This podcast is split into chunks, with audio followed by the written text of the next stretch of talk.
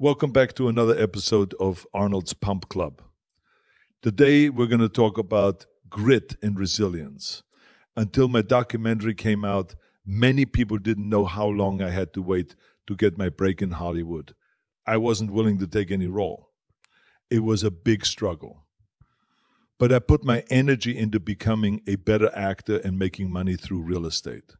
And when the right opportunity came, that's when I took advantage many people wonder if there's a formula for becoming more resilient. And today you'll learn more about what it takes to overcome bumps in the road. I'll also share new research about a behavior that could be disrupting your metabolism. So let's get to today's episode. When tough times hit, you might wonder if it's better to fight through the storm or to make yourself more flexible and go with the flow Research suggests the answer is both.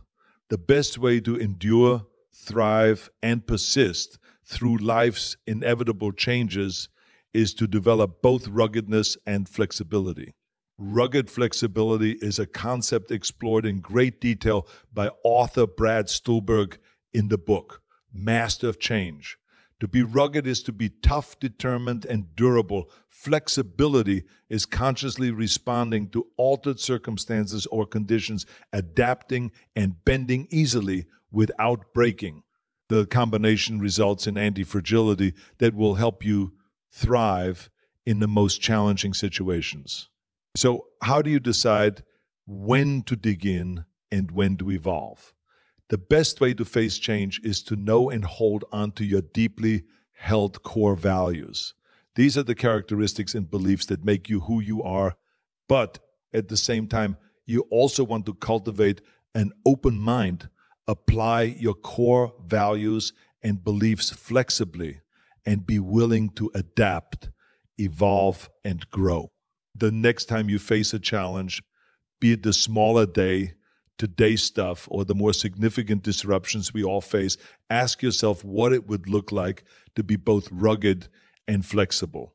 Where do you need to rely on the essence of who you are, and how can you adjust to a situation without sacrificing your core values?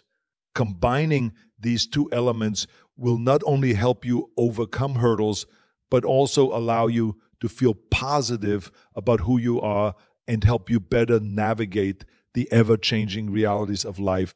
Finally, here's something that didn't occur to me until recently. Did you know your sleep schedule could be a reason why you don't respond well to carbs? Researchers recently studied the relationship between your sleep routine and insulin sensitivity, which is how well your body tolerates carbs. Poor sleep appears to result in a poor glucose response to high carb and high fat meals. In other words, the better you sleep, the better your metabolism can handle, process, and regulate the foods you eat. In the study, researchers tested eight different types of meals over two weeks and studied glucose levels up to two hours after the meal. It is completely normal for blood glucose to rise after a meal. No need to freak out when this happens. However, if it stays elevated, it can lead to health problems. When participants got more sleep, they responded better to the high fat and high carb meals. Whereas when they slept less than five hours, the same foods dramatically impacted blood sugar two hours after a meal. But it wasn't just sleep duration that made a difference.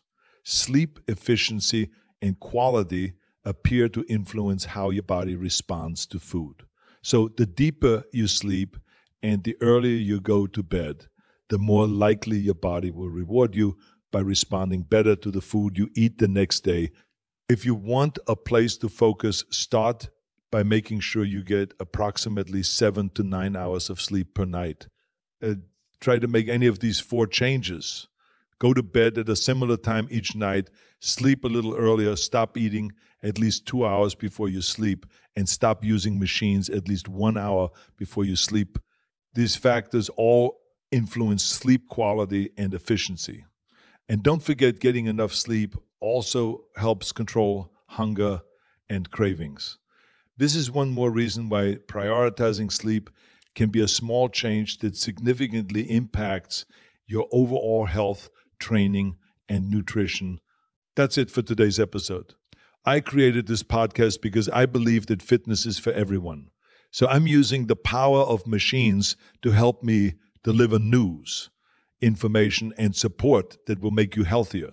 I am not a cybernetic organism, but I do have an important mission to build the positive corner of the internet and lift up the world. There's too much negativity online. And I want this podcast to give you the support you need to become a little bit better. I want to thank our editors in chief, Adam Bornstein and Daniel Ketchell, who helped me with this podcast and our daily newsletter. We value all your feedback, and the three of us are here to support you. If you enjoyed this podcast, please leave a review. We love hearing from you. Together, we have the strength to lift up the world